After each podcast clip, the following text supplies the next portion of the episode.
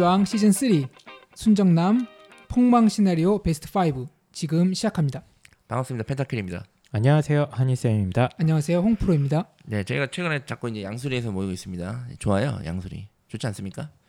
일단 양수역에 내리면은 네, 풀레음이 나요. 좋습니다. 똥 냄새도 좀 나고 여기저기 냄새, 냄새. 그거를 그렇게 또 고양이 냄새. 여기저기서 가축 소리도 좀 들리 들리고요. 한이쌤 사는 아파트도 똥 네. 냄새 나고 가축 소리 들려요. 그 사람 똥 냄새, 그렇죠. 사람 소리. 사람이라는 가축, 예, 욕망과 그렇죠. 그 절망과 공존하는. 근데 저희가 지난주에 여기서 녹음을 했잖아요. 네, 제가 모기를 한 방 물렸거든요. 네, 근데 우리 집 모기랑 달라요. 다르죠. 예. 통증과 가려움과 이 두드러기를 수반하는데 음. 야, 이 모기 한 마리도 이렇게 시골 모기는 독에 목이 밖에서 물렸죠. 언제 물렸는지 모르겠어요. 저희 집에 그 돈벌레라고 하죠. 그거를 돈벌레라고 하는데 뭔지 돈벌레는- 아세요? 그거 뭐 시- 돈벌레는 다리 되게 많은 거. 진해처럼 생긴. 네네. 그게 저희 집에 좀 몇 개 있어요. 음. 근데 그거는 익충입니다. 아세요? 어, 어려운 말 속에 해충이 아니라 익충. 어 그래요? 네. 그래서 그게 우리가 가장 강력한 곤충, 생존력이 강한 곤충이 뭐예요? 바퀴벌레. 바퀴벌레죠. 네. 바퀴벌레는 진짜 몸통이 잘리고 대가리가 잘려도 아이 징그러. 막 계속 산다잖아요. 근데 그 바퀴벌레를 씨도 안 말리게 하는 게 바로 돈벌레입니다. 어. 네, 돈벌레. 그러면은 돈벌레가 바퀴벌레를 이긴다는 거예요? 그렇죠. 아주 그냥 삭제해 버린대요. 그냥 바퀴벌레가 절대 나올 수가 없답니다. 돈벌레가 있다면. 그리고 모기의 유충, 알 이런 것도 음. 돈벌레가 있으면 잘 없대요. 음. 그래서 제가 이제 거의 그냥 키우고 있습니다. 같이 공존하고 있는 거죠, 거의 뭐. 지금까지 양수리 깡촌에서 어, 살고 계시는 예, 펜타 이장님께서 아, 이. 깡촌이 얼마나 자연 친화적이고 인류에게 이로운가 이걸 설명을 잘 해주셨고요. 어쨌든 공기는 너무 좋고 예, 가끔 개소리가 들려서 저희 녹음에 약간 방해가 되긴 하는데 네, 진짜 그렇습니다. 진짜 개소리 들려요 가끔. 닭소리도 들려요, 닭소리도. 네. 어쨌든 오늘 시각도 12시가 넘었고 저 때문에 좀 방송이 지연이 됐어요. 그래도 어, 이 더운 밤 여름에 같이 녹음하게 돼서 너무 황홀하고 너무 즐겁습니다. 아, 오늘 방송 주제는 뭐예요, 근데? 오늘 방송 주제는 그러니까 지금부터 특히 어. 이제 고3 학생들한테 일어날 수 있는 그 최악의 시나리오. 최악의 시나리오. 하지만 그 시나리오가 다 일어납니다. 음. 보통 다 일어나요. 그래가지고 그걸 순위로 저희가 예. 다섯 개를 정했어요. 그러니까 순정남이란 이제 순위를 정해주는 남자. 남자. 그래서 다섯 개를 정했어요. 그래서 저희가 베스트 5. 그렇습니다. 예, 그래서 요즘 애들 말로 이제 이걸 폭망이라고 하지 네, 않습니까? 그 폭삭 망했다. 폭삭 망했다. 네, 이걸 폭망이라고 합니다. 그래서 저희가 폭삭 망할 수 있는 다섯 개의 시나리오를 저희가 준비를 해온 거죠. 그래서 이제 그걸 얘기하기 전에 음. 이제 이제 저희가 뭐 공지사항은 아니고 신문 기사 몇 개를 좀 소개해드리려고요. 신문 기사. 네. 재밌는 기사를 봤어요. 그 한겨레에서 작년부터 계속 학생부 종합전형 가지고 집요하게 막 비난과 비판을 했지 않습니까? 네네. 저희가 계속 말씀드리지만 저희가 학생부 종합전형을 옹호하거나 이런 사람이 아닙니다. 그냥 저는 학생부 종합전형이 지금의 상황에서는 베스트다 이렇게 생각해요. 베스트 최선이 아니라 그나마 낫다. 베스트가 최선이잖아요. 그런가요? 네. 네. 아. 네. 나 차악이다. 네. 이 정도면 방송 사고 수준 아니에요? 아니 이 정도 그 영어를 모를 수는 있지만 이 정도는 이제 우리가 이렇게 무식하다라고 네이밍을 붙일 수 있는 수준인데 내 느낌이 좀 필링적이죠. 이런 사람의 얘기를 우리가 지금 듣고 있어야 되는 겁니까? 그래서 어쨌든 이제- 간에 예. 학- 한겨레에서 엄청 깠는데 한겨레에서 재밌는 기사를 봤어요. 아, 한겨레 신문에서 이제 입시 관련 기사를 네. 보신 거죠? 제가 학생부 종합 전형이 그나마 그러니까 지금 수시 체제가 그나마 낫다고 하는 이유가 바로 한겨레 기사에 있습니다. 재밌어요. 제목은 수, 이게 8월 15일 광복절에 올라온 기사입니다. 수능으로 대학 갈 확률 서울이 읍면 지역 두 배 제목입니다. 수능으로 대학 갈 확률. 서울이 읍면 지역 두 배. 아, 서울 애들이 수능으로 대학을 간다. 그러니까 그렇습니다. 정시로 간다. 이 그렇죠. 그래서? 음. 정시 진학 비율이 서울 지역이 63% 그리고 읍면에 사는 학생들이 30, 31.4%입니다. 또 가구 소득이 높을수록 자 중요한 얘기입니다. 종합전형 비판하면서 이거 금수저 전형이라 그러잖아요 저희가 그렇지 않습니까? 저희가 한 건 아니고 이제 다른 데서 가구 소득이 높을수록 정시 진학률 높아져 이런 기사 제목이 있습니다. 그래가지고 이게 이제 한국 교육학 연구소 15일 그러니까 최신호에 실렸대요 이게. 그래서 이제 그 대학 연구소가 아니고 한국 교육학 연구 제, 죄송합니다. 지금 요즘에 지금 밤이 12시 반이라서 상태가 안 좋아요. 이상한 데서 네, 포커스. 네. 예. 어쨌든 재밌는 거는 이제 이, 이겁니다. 그 제목 뭐야? 그 내용을 보시면 정시 모집 합격 비중은 소득을 총 몇 분이야 지금 이게 5분이? 4분이? 4분위로 나눴어. 그러니까 250만 원 이하 가정 소득이 그럼 1분이고 4분위는 501만 원 이상이야. 그러니까 부자인 거죠. 그래서 보면 그 1분이 가장 가난한 좀 경제력이 안 좋은 집의 합격률은 정시 모집 합격 비중은 44%고 그다음 2분이 251 350만 원은 51%, 3분이 저기 올라가는 거죠. 소득이 61.9% 그리고 500만 원 501만 원 이상 4분위는 55.3% 절반이 넘었다 이 얘기를 하고 있습니다. 이 1분위, 2분위, 이 3분위, 4분위 이거를 이 학자가 가구 소득을 이제 4단계로 그렇죠. 분석을 한 거죠. 정리를 좀 해주세요. 예, 그래서 지금 펜타 선생님께서 그 대학 다닐 때 논문 같은 거 이런 걸 많이 안 읽어보시지 그 않았습니까? 아메바 있잖아요. 뇌 먹는 아메바. 그 지난주에 그 한희쌤 머릿속에 있던 거 있잖아요. 그거 좀 뱉어놓고 가신 것 같은데 지금. 네, 그래서 이게 좀 어지럽게 얘기가 진행이 되고 있는 것 같은데 어쨌든 간에 1분위, 2분위, 3분위, 4분위로 쪼갠 다음에 1분위까지는 어 250만 원 이하. 그러니까 이게 월 소득 기준을 한 것 같아요. 네. 가구 소득이 250만 원이면 뭐좀 아주 잘 사는 분들은 아니죠. 예. 그렇죠. 예, 4인 기준, 가족 기준이니까 뭐 저희 250만 얘기죠. 원. 저희 얘기. 예. 저는 혼자 예. 저희는 혼자 사니까 뭐 괜찮습니다. 네. 250만 원 이하였던 1분위 분들은 정시 모집으로 대학을 가는 비중이 44% 정도였어요. 네. 45% 정도였고요. 2분위는 이제 소득 구간이 250에서 350 정도. 그러니까 연봉으로 치면 약간 3천에서 4천 왔다 갔다 할 아, 그러니까 가구 그렇죠. 네, 소득이니까요. 그렇습니다. 예. 2분이 250에서 350만 원의 월 소득을 버는 그런 구간에서는 정시로 가는 친구들이 51%로 살짝 높아지죠. 그러니까 이게 정시로 갈 비중이 아니라 정시 합격자 중에 51% 정도의 학생들이 이 정도에 돼 있다. 뭐 그런 것 같아요. 그러니까 전체 대학 지- 그렇죠. 합격자 중에 네. 예, 정시 진학 비율 네. 51%. 3분위는 350에서 500만 원입니다. 아, 이 정도면 어? 연봉이 5천 괜찮죠, 이상이죠. 그렇죠? 예, 한 네. 5, 6천 가까이 되고 어, 차도 최소한 K5 이상 끌 수 있는 네, K5 안 타죠 우리나라 못. 탑니까? 더, 더, 아, 더 탑니다. 예, 알겠습니다. 이 정도 구간에서는 정시 진학 비중이 62% 정도 됐습니다. 가장 높죠. 예. 이 구간이 그렇습니다. 그리고 이제 소득이 가장 높은 구간이 있지 않습니까? 500만 원 이상. 그 이상. 아, 연봉 뭐 7, 8천에서 1억. 아니면 이제 10억도 될 수 있고 그렇죠. 20억이 될 수 있습니다. 계산할 수 없는 분들. 이런 분들은 그래도 이분들은 55% 정도 네. 정시 진학 비중.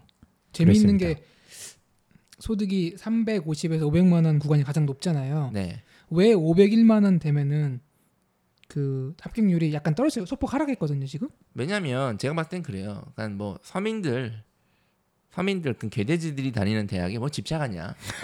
뭐 이미 가진 거 다 있는데 뭘또 가지려고 하느냐. 뭐 이런 느낌 아닐까요? 네.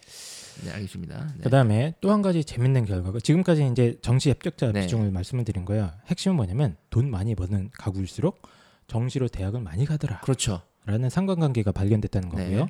두 번째는 이제 입학 사정관 전형, 소위 말하는 이제 학생부 종합 전형이죠. 네.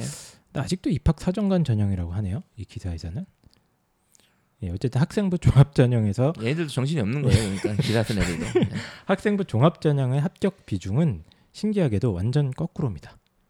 그러니까 가장 못 사는 1구간에 있는 1분 1분위에 있는 어, 구간이 13%였고요. 어, 2분위는 11%, 3분위 7.3%, 그리고 마지막 4분위는 6.9%까지. 즉 대학 간 친구들 중에 학생부 종합 전형으로 간 친구들의 비중은 소득이 높아질수록 낮아졌다는 거죠. 그러니까 지금 이게 재밌죠. 그러니까 이 데이터로 제가 봤을 때는 더 이상 논란을 음. 일으키지 않았으면 좋겠다. 그래서 핵심적인 내용은 그러니까 소득이 높은 친구들이 정시로 주로 대학을 가고 네.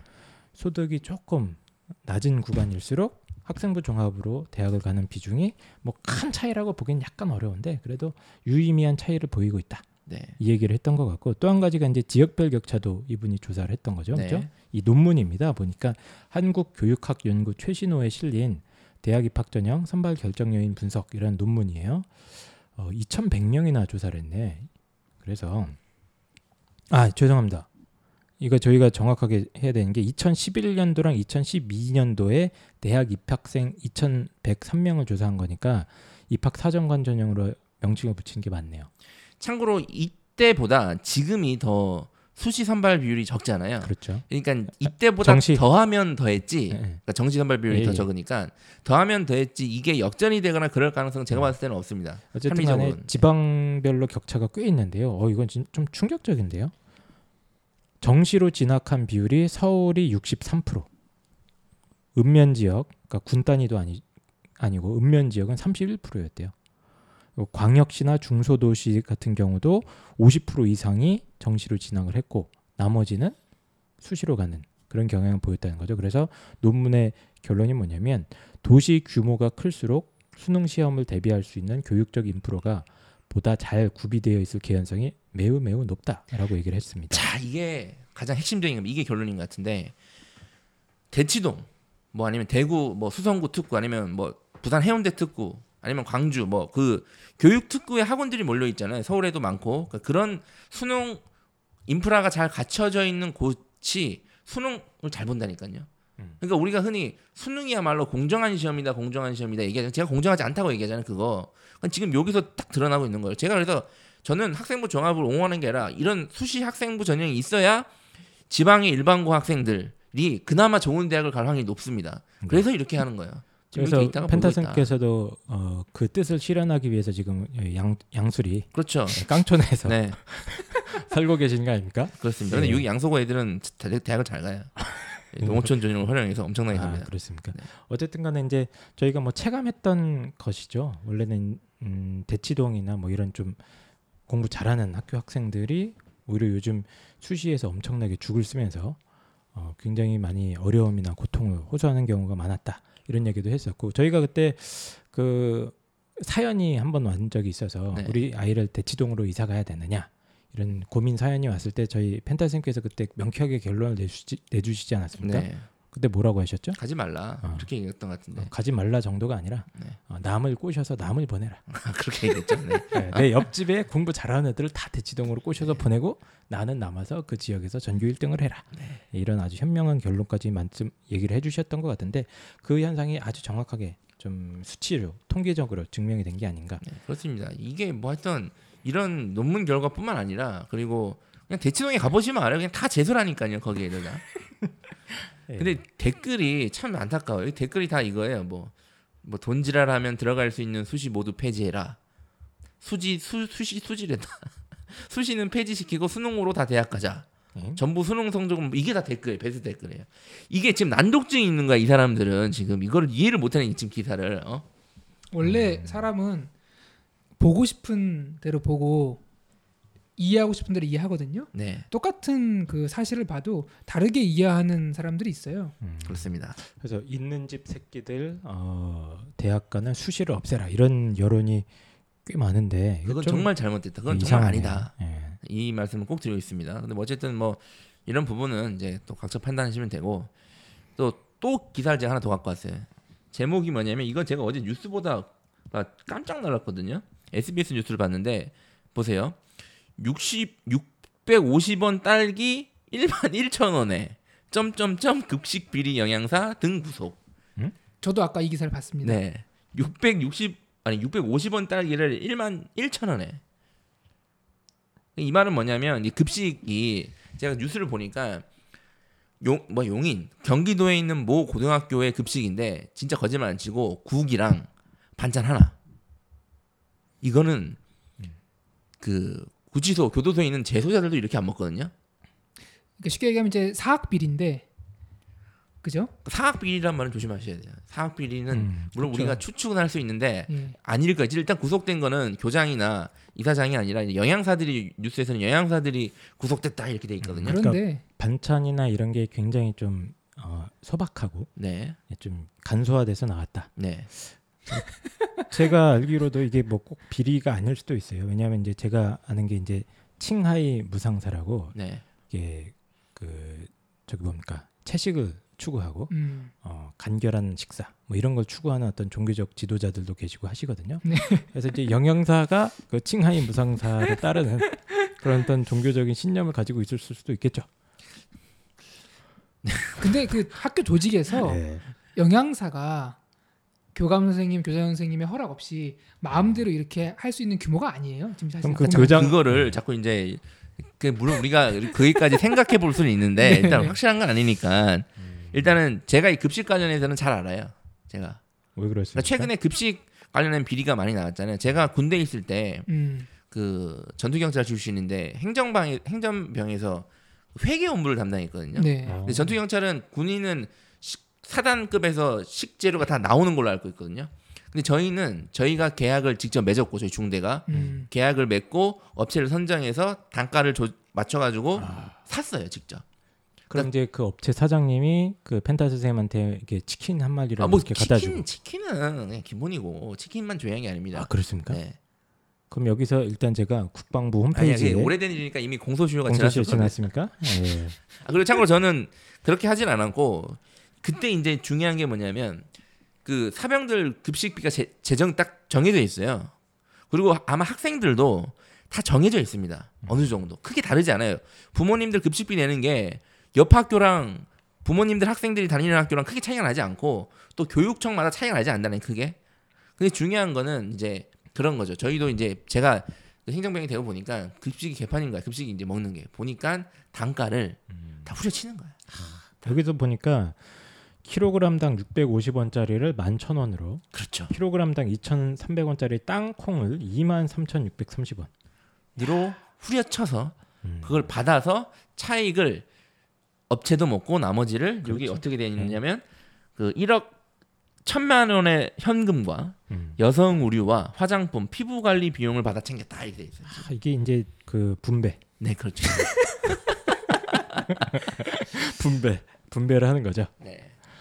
이게 아, 참 이게 안타까운 게 오해를 하시는데 아 이게 우리가 급식비를 조금 내서 그런 거 아니냐 아니면 이거 무상급식 때문에 그런 거 아니냐 지금 이렇게 오해하시는데 그거랑은 전혀 상관없습니다. 이거는 중간에 해먹는 놈들이 있어서 그래요. 충암고 급식 비리도 그렇고 특히 사 재단에서 많이 많이 일어나는데 꼭 다 그런 건 아닙니다. 제가 예전에 그 전북에 그 한별고라고 음. 급식이요 너무 맛있어요. 제가 먹어본 요리 중 베스트고 맛있는 정도가 아니라 반찬도 급식판에 다 못 담아요 기본적으로. 그런 걸 좋아하는군요. 급식판에 세 개는 세 개는 기본이고 세 개는 그러니까 보통 제육 하나 나오면 제육 하나 나오고 끝인데 그 제육 김치 끝이죠. 제육이랑 어 이제 메인 메뉴급 요리들이 미가 몇한 개씩 두 개, 나옵니다. 세 개씩 섞여 있는. 메인 요리 뭐 꽃게탕에 꽃게도 음. 많이 들어 있고 닭꼬치에 뭐 제육볶음에 뭐 심지어 뭐 요구르트 같은 젤리도 나오고 음. 막 이런 식으로 다 나와요. 그래서 제가 너무 맛있어가지고 제 영양사님한테 물어봤어요. 아니 이거 이거 돈을 더 받는 거 아니냐고 애들한테 그렇지 않대요. 그러면 이 비결이 뭐냐? 그랬더니 영양사가 딱 뭐라 그랬냐면 우리가 좀 더 고생하면 된다. 이 말은 뭐냐면 우리가 저도 이제 잘 아는데 급식 그 음식을 받을 때 있잖아요. 예를 들어서 메추리알을 받아요. 그러면 깐 메추리알과 안 깐 메추리알 중에 어떤 게 더 단가 낮을까요? 당연히 손이 더 가야 되는 게 더 낫겠죠. 그렇죠. 그런 식이에요. 그래서 음. 그런 것들을 다 사서 다 손질을 하신대요. 그걸 아끼려고. 음. 그러니까 뭐 마늘도 깐 마늘 다진 마늘이나 직접 사서 물안경 끼고 다지고 그 눈물이 많이 나거든요. 그렇죠. 닭도 조리된 거, 꽃게도 조리되고 절단된 게 아니라 그냥 생닭. 통째로 다. 아, 생닭은 닭을 잡지는 않고요. 네. 알겠습니다. 어쨌든 뭐 급식 비리 사례를 가져오셨는데 이거 왜 가져오신 거예요, 근데? 그러니까 제가 말씀드리고 싶은 거는 네.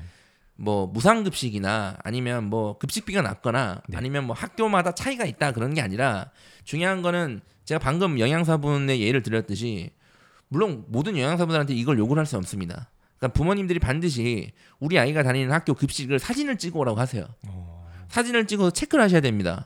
체크를 하시고 정당하게 내는 돈 정도의 밥은 먹어야 되지 않나 우리 애들이. 네.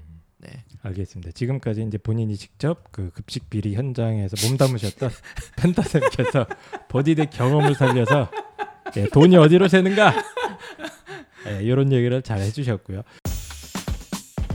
지금 근데 시간이 없어요. 저희가 20분 동안 또 딴소리를 했습니다. 지금 어, 8월 며칠이죠 오늘이? 오, 광복절이 지나서 벌써 8월 20일을 향해 달려가고 있고요. 수험생들한텐 네. 운명의 시간이 째깍째깍 다가오고 있죠. 자 이제 본격적으로 그러면 예. 너희들한테 일어날 수 있는 위험 사항. 폭망. 시나리오. 예. 그래서 이 저희들이 이 방송을 하는 이유는 아, 워낙 많은 애들을 만나고 있지 않습니까? 네. 예. 그 수많은 아이들을 보고 느끼면서 어떻 어떤 앞으로의 재난 혹은 위험 이런 것들이 너희들 앞에 일어날 수 있는지 이런 것들을 갖다가 좀 디테일하게 아, 좀 설명해드리기 위해서입니다. 그 교육자는 현장에 있어야 되잖아요. 예. 교육은 현장에서 해야 되는데 음. 늘 현장에 학생들 보잖아요. 많은 학생들을. 그러니까 그걸 보고 대부분 학생들이 겪는 거를 저희가 순위를 매겨서 갖고 왔어요. 그렇습니다. 네, 그래서 예. 여기서 뭐 꼭 1위만 해당 1위라고 해서 대부분 일어나는 게 아니라 여기서 음. 중복돼서 발생할 수도 있고 네. 물론 뭐 하나만 발생할 수도 있고 그래서 저희가 이 순위를 그냥 아무렇게나 한 게 아니고 저희가 어, 약 10년 동안의 데이터를 알파고에 입력을 시키지 않았습니까? 네, 입력을 시켜서 예, 알파- 기본으로 정했다. 눈 그렇습니다. 감고 예. 주사위를 돌려서 5위부터 그렇습니다. 1위부터 정했다. 예. 그래서 그러면 어, 지금부터 특히 이제 고등학교 3학년 입시를 준비하는 어, 고등학교 3학년 학생들한테 일어날 수 있는 최악의 폭망 시나리오. 를 알려드리겠습니다. 예. 특히 이거는 부모님들도 잘 들으셔야 돼요. 네. 자 그러면 5위부터 5위부터 발표를 시작을. 해보도록 하죠. 과연 너희들 앞에 어떤 재난이 일어날 수 있는가? 5위는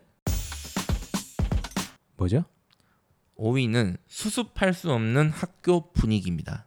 수습할 수 없는 학교 분위기. 네. 지금 아이들이 많은 아이들이 이제 2학기 딱 계약을 하고 이제 계약을 학교를 복귀했죠? 예, 네. 의욕적으로 학교를 딱 등교를 했을 겁니다.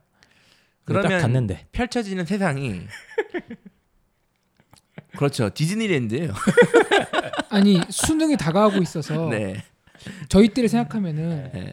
살벌한 학교 분위기에서 공부를 했거든요. 저희 그래야죠. 그렇죠, 그렇죠. 저도 그랬고 음. 당연히 여름 방학 이후로는 바퀴벌레 제거하는 소리도 들려야 돼요. 그러니까 3월부터는 전에 막 이제 학교 뒷자리에 앉아서 막 자고 뭐 이런 애들 중에서도 한 절반 정도 이제 3월부터 공부를 하기 시작하고 그렇죠. 그리고 이제 여름 방학에서 7, 8월이 되기 시작하면 마지막까지 이제 끝까지 담배를 태우시고 그랬더니 큰 형님들 이런 분들까지도 다 같이 자리에 앉아서 공부를 하게 되는 게 바로 이제 8월 9월 이때 아닙니까? 네.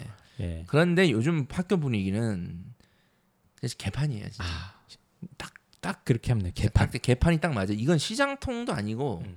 진짜 개판인 게 이거는 입시 체제가 바뀌어서 그래요. 그렇습니다. 예를 들어서 학생들 대부분 수시를 쓰잖아요. 음. 그리고 상위권 학생들 그러니까 공부 분위기를 견인해야 되는 상위권 학생들조차도 수능 체제가 없는 전형을 많이 쓰다 보니까 걔네들도 수능 공부보다는 자기 소개서, 학교 기, 뭐 생활 기록부 마무리 뭐 이런 것들 아니면 뭐 컨설팅, 음. 뭐학 담임 선생님들과 상담 이런 것들 때문에 공부 분위기가 안 잡힙니다. 하나도. 그렇습니다. 예.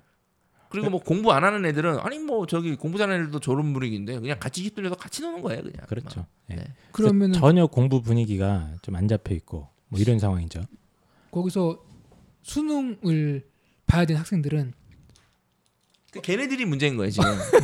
예를 들어서 여름 방학이라니 그 전에 아 나는 상담을 해보고 고민을 해서 아 수능밖에 없구나 정시 중심의 전략을 써서 열심히 여름 방학 동안 정시 공부를 했어. 네. 그래서 이제 계약하고 학교에 가서 정시 공부를 하려고 했는데 시장통인 거예요. 안 돼. 그럼 뭐 애들이 와서 공부하고 있으면 야 너 뭐 하냐? 너 홍프로야 너 뭐해? 야 뭐 하냐고 너 어? 아 너- 공부하고 있어. 너 뭐 수능 공부하냐? 야야 요번에 경희대 입시가 이렇게 바뀌었대. 너 어. 그거 들었어? 너, 야, 너 그거 자소 갈수 써야지. 너 야 종합전형 써. 너 무슨 그래. 소리야? 야 건국대도 괜찮대. 어. 야 내신 5등급 도 합격했대. 어, 어. 너 건국대. 어. 너뭐 공부하고 괜찮아. 어? 어차피 우리 안될 선배들 거. 선배들 어디 대학 갔는 줄 알아? 뭐 이러면서 이제 음. 어, 일단은 매장 가서 바나나면 하나 먹자. 일단. 그래 바나나 우유 먹으면서 자, 이제 그렇죠. 얘기를 쫙 풀기 시작하는 거죠. 서로. 이런 느낌이라고 보시면 됩니다. 도저히 안 돼요. 심지어 선생님들조차도 네. 특히 일반고에서는 정시로 대학을 가는 게 힘드니까 선생님들조차도 뭐라 그래요? 음. 너 뭐 하냐? 너 뭐해? 홍프로 너 뭐 하는 거야? 어 지금 저 수능 공부하고 있는데. 네 모의고사 성적 봤어? 네네. 근데 뭔 정시를 해? 그 남은 기간 동안 열심히 올리면 뭐 남은 기간 동안 나대지 말고 원서 나서 일로 와. 너. 그래 일로 와. 이런 느낌입니다 거의. 그래서 안 이제 나가죠. 네. 계속해서 상담하고 여기저기서 얻은 정보를 공유하기도 하고 혼자 감추기도 하고 뭐 컨설팅을 받기도 하고 여기저기서 성공 사례가 있으면 또 귀가 홀라당 해가지고 넘어가기도 하고 전공을 바꿔야 되나 대학을 바꿔야 되나 이런 고민만 하느라고 이제 완전히 시장통에 돼 있고 공부 분위기는 전혀 완전히 딴 세상에 가 있는. 그렇습니다. 그래서 아, 진짜 이게 좀 걱정이에요. 약간 이게 분위기라는 게 중요하잖아요. 이 공부 분위기는. 음. 그럼 이거를 충분히 일어날 수 있는 일인데 그러면 그럼에도 불구하고 전략을 바꾸거나 그럴 수는 없고 정시로 밀고 나가자면 어떻게 이걸 극복할 수 있을까요? 이 분위기를 우리가 그냥 너 위기 상황이 닥칠 거다 망해라 그러고 얘기하면 아니 안 근데. 이거는 정시로 올인하는 애뿐만 아니라 네. 굉장히 많은 학생들이 학생부 교과와 또 논술 그렇죠. 준비를 하잖아요. 수능 최저도 맞춰야 되는 애들이 많아. 어. 그래서 결국에는 어, 수능에 대한 비중을 많이 높여야 되는 애들이 있는데 그런 친구들이 계속해서 분위기에 휩쓸리면서 학교에서 있는 시간이 아이들이 한 8시간 가까이 되잖아요. 그 8시간 동안은 생각보다 무의미하게 소비하고 오는 애들이 꽤 많고 그리고 이제 공부가 안 된다, 고민된다 이런 증상만 호소를 하는 친구들이 정말 많습니다. 그래서 저희 알파고 추산으로는 이런 이제 증상을 호소하는 친구들이 전국적으로 따지면은 약 75.3%. 라고 제 맘대로 계산을 한 건데 그럼 과연 이걸 어떻게 탈출할 수 있는가 이게 문제인 거죠. 이거 방법 있습니까? 그런 걸 좀 만들었으면 좋겠어요. 만약에 학생이 선생님 도저히 학교에서 열심히 하려고 해도 분위기가 안 잡힙니다. 어떻게 이 난관을 극복할 수 있을까요? 그 경마 해보셨어요? 경마? 예. 네, 아니요. 경마 텔레비에서 보면은 게임으로는 해봤습니다. 말들이 달릴 때 네. 눈에다 뭘 씌우죠? 안경? 눈 옆에다가 이렇게 주변 아 옆- 사격 선수를 쓰는 그런 가림막 같은가요? 그래서 옆을 보지 말고 네가 갈 길만 아. 전력 질주하라고 그렇게 안경 씌우지 않습니까? 아, 그러니까 말 대가리 아니 머리 앞에 이렇게 이렇게 뭔가 뭐 이렇게 씌운다. 양 관자놀이에 아. 좌우를 못 보게끔. 못 보게. 예. 그래서 아이들에게도 이렇게 요즘 아이들이 좋아하는 힙합 모자와 그런 걸 연동시켜서 죄송합니다. 무리수를 던지지 마시고요. 히잡 같은 거 씌워라. 차라리 MC 스퀘어를 하나 하죠. MC 스퀘어. 근데 이제 비유적으로 말씀을 해주신 것 같긴 한데 굉장히 저는 중요한 말씀을 해주신 것 같아요. 홍프로님께서 사실은 학교 분위기는 아무리 개판이지만 사실 내가 갈 길이 정해져 있는 친구들이 많지 않습니까? 가야죠 그런 친구들은 본인의 길을. 그러니까 나의 목표 전형 그리고 목표 대학, 목표 전공 이런 것들이 어, 8월 20일인데 아직도 뭘 써야 될지 모르겠다. 그러면 이건 말이 안 되는 거고 저희 이제 방송을 꾸준히 들으셨으면 어느 정도 반, 감을 잡으셔야 되는 거 아니겠습니까? 그 목표 전공과 전형이 딱 정해져 있다면 그걸 향해서 달려가라 이런 뜻을 말씀하신 거죠? 제가 이제 요 물리적으로 얘기했는데 음. 사실은 마음에 이제 그렇죠. 그거를 정하라는 얘기 얘기했죠. 저 이렇게 또 포장을 그러니까 하네요. 마음을 이미 정했고 음. 달리고 있단 말이야. 달리고 자꾸 있는데. 옆에서 잡아 잡고 어디 가냐고. 어? 그러니까 이걸 어떻게 이게 그게 그럼 다시 그런 학생들이 야 너의 마음이 약해서 그런 거니까 더 굳건한 마음을 가져라. 이게 이게 지금 어 해결책이냐고. 어? 근데 이제 저는 그런 경우가 거의 없었던 게 학교 다닐 때 일단 친구가 없었거든요. 그러다 보니까 아무도 저한테 없죠. 뭐 지금도 예, 크게 없기 때문에 아무도 말을 안 걸었기 때문에 저는 솔루션을 사실은 제공해 드릴 수가 없어요. 두 분은 어떻게 솔루션을 좀 얘기를 해 주시죠. 대책이 없어요. 아. 자, 제가 현실적으로 좀 대책을 일단 몇 개를 드리면 일단은 특히 정시 주력을 하는 학생들 학교에 있는 시간을 최소한 시켜야 됩니다. 그러니까 학교에 정규 수업이 끝나면 보충 수업이고 나발이고 빨리 나와야 돼요, 그냥. 이거 부분은 본인이 직접 담임 선생님과 얘기를 해서 이 상황을 얘기를 해서 설명하든가 아니면 부모님이 가서 하든가. 근데 어쨌든 대부분의 학교는 그래도 고3이기 때문에 불기는 안 잡혀도 작고는 있거든요. 또 희한해요, 그건 또. 그러니까 그러니까 최소한 시키고 나와라. 그리고 또 두 번째 솔루션은 이건 학교 관계자들이 좀 들었으면 좋겠는데 사실은 학교에서 고3 학생들 아니면 반 담임 선생님들이 우리 반에 어떤 학생들이 정시 저력, 주, 저- 주력 이고 학생부 주력인지를 파악한 다음에 뭐 공부를 포기한 애들 아니면 학생부 수능 최저를 사용하지 않고 가는 애들 구분을 한 다음에요. 사실은 수능 주력하는 애들을 따로 모아서 사실 이거를 따로 어떤 클래스를 운영하는 게 맞아요, 사실은. 음, 이게 가장 학교 측면에서는 할 수 있는 방법이고 만약에 학생들이 할 수 있는 방법은 반장이나 아니면 부반장 학급 회의를 열어서요. 자는 거는 뭐라고 하지 않을 테니까 이런 부분에 대해서는 우리가 자중하자라고 어? 스스로 스스로 함께 음. 합의하고 토론을 해서 결정을 내려야 제가 봤을 때 분위기 잡히지 않나 이런 역할을 해야 됩니다. 이런 노력을 해야 돼요. 제가 봤을 때는 음, 아이들의 어떤 자율적인 노력. 그러니까 자율적인 노력인데 그냥 자율에 음. 맡기면 안 되니까 자율적인 노력을 하자고 어느 정도 이제 회의를 하고 어느 정도 제도적으로 음. 뭐 페널티를 준다든지 이런 어떤 노력을 해야 되지 않나 담임 선생님과 다 입회하에 너무 어려운 것 같고요. 네. 그냥 그 3M 아십니까? 3M. 3M 저기 스카치 3M 테이프요? 아니요. 3M 귀마개가 기똥차게 좋은 게 있습니다. 네. 그거를 한 10개 정도 사서 그게 한 한 달 쓰면은 시꺼매지고 위생도 안 좋거든요. 그러니까 3M 귀마개를 좋은 걸 사셔 가지고 요즘 좀 좋게도 나오더라고요. 저 고3 때 썼던 거랑 다른 재질로. 그러니까 그런 재질을 꼭 끼시고 어 펜타 아니 펜타랜다. 홍프로 님께서 얘기하셨던 대로 이게 그뭐 가림판을 사든지 해 가지고 예, 가림판을 딱 어떻게 어떻게 해 가지고 집중하는 게 제일 그냥 편하지 않겠습니까? 뭐 학생 학급 회의까지 옵니까? 이거 가지고. 지금 본인들이 네. 지금 비효율적인 방법 3M 기막에는 본인이 지금 한- 한이쌤 자주 껴요. 그러니까 한이쌤은 집중력이 좋으니까 가능한 거지 친구가 오고 말도 안 걸잖아요. 네. 근데 3M 꼈는데 친구가 자꾸 건든다니까 이렇게 너 뭐 하냐고 아, 야? 이거 뭐야 귀에 뭘 꽂고 있냐 귓구멍에 뭘 박아놨냐고 어? 이렇게 한다고 자꾸 그렇습니까? 네. 어쨌든 간에 이제 분위기가 워낙 안 잡혀 있고 저희가 이 마- 방송을 진행하는 이유는 뭐 구체적인 솔루션 사실 뭐 저희도 잘 모르겠습니다만 이런 위험이 처할 수 있고 네. 이미 처해 있을 겁니다. 많은 아이들이 네. 학교 딱 가봤더니 정말 디즈니랜드, 롯데월드 막 난리가 아니야. 아이들이 막 각자 타고 싶은 기구가 다 다르기 때문에 막 돌아다니면서 야야 이러고 있는 분위기거든요. 그러니까 이런 어떤 위험한 상황에 처할 수 있기 때문에 어, 자신이 이런 상황에서 현명하게 대처하지 못하면 어떻게 된다? 망할 수 있다. 폭망할 수 있다. 이런 얘기를 하기 위해서 저희가 이번 순서를 어, 마련을 한 거죠.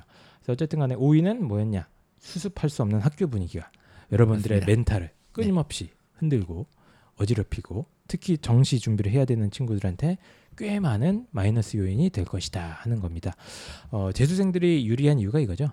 어, 그렇죠. 재수하는 애들은 이게 없잖아요. 네. 네, 한번 겪어봤기 때문에 그 재수하는 친구들 만나볼 때마다 항상 그 친구들이 공통적으로 후회하는 게 있더라고요. 아, 뭐죠? 제가 작년에 그때 그렇게 휩쓸리지만 않았으면. 음. 그 걔네들은 겪어봤기 때문에 그래서 현명한 거지 뭐 원래 현명한 애들 아니죠 오늘도 저희 회사 소속의 재수하고 오늘 두 군데를 갔다 왔고 어.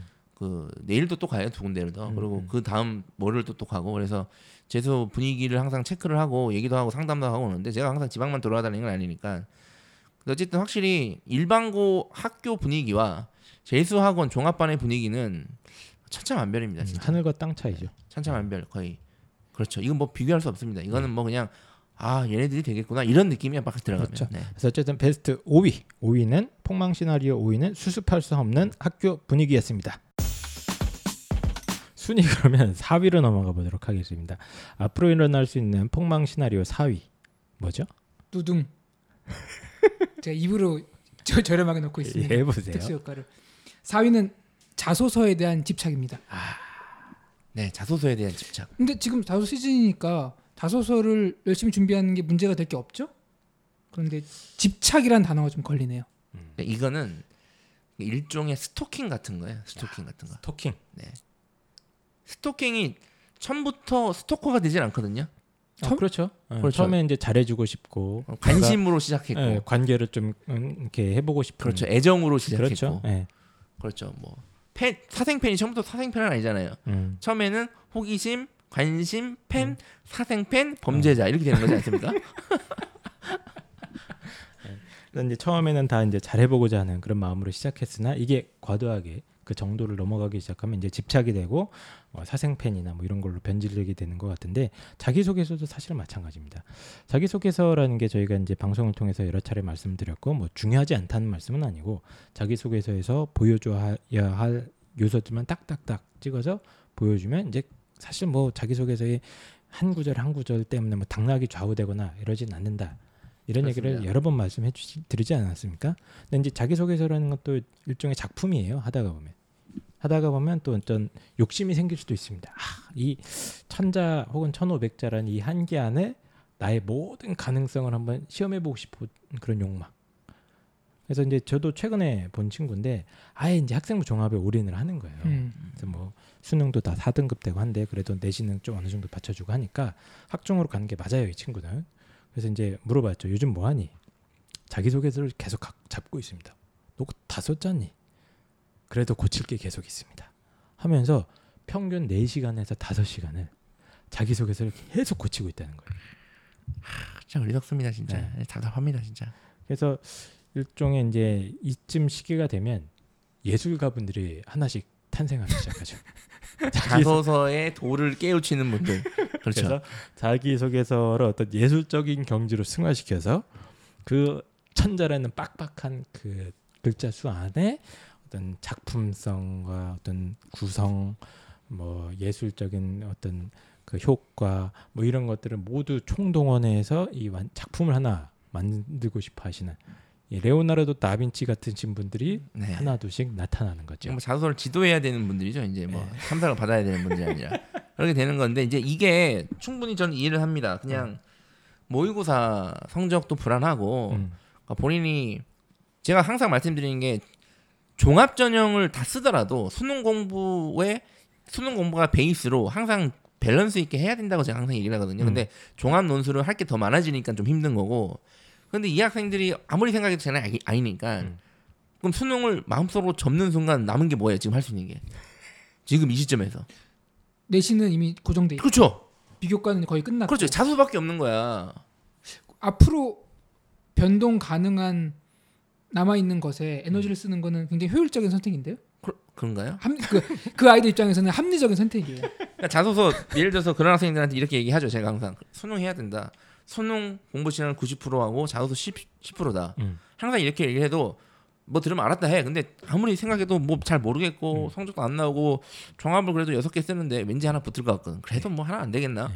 그래서 또 자기소개서를 딱 보면 네. 이게 또 재밌어. 그렇죠. 빠져듭니다. 이게 아니면 이런 쓰레기 같은 자소서가 있던가 아니면 음. 이런 둘 중에 하나. 그래서 자꾸 자소서를 아 그래도 그래서 중요한데 뭐 쓰게 되고 한 문장씩 네. 조금씩 조금씩 고치고 이게 수식 어구를 앞으로 보냈다가 아 이걸 다시 풀어서 한 문장으로 두 문장으로 나눴다가 그리고 이 단어를 이제 도전으로 쓸 것인가 어, 어떤 열정으로 쓸 것인가 그런 애들 보면 지 친구들 자소서 봐주고 있어요. 나중에 보면.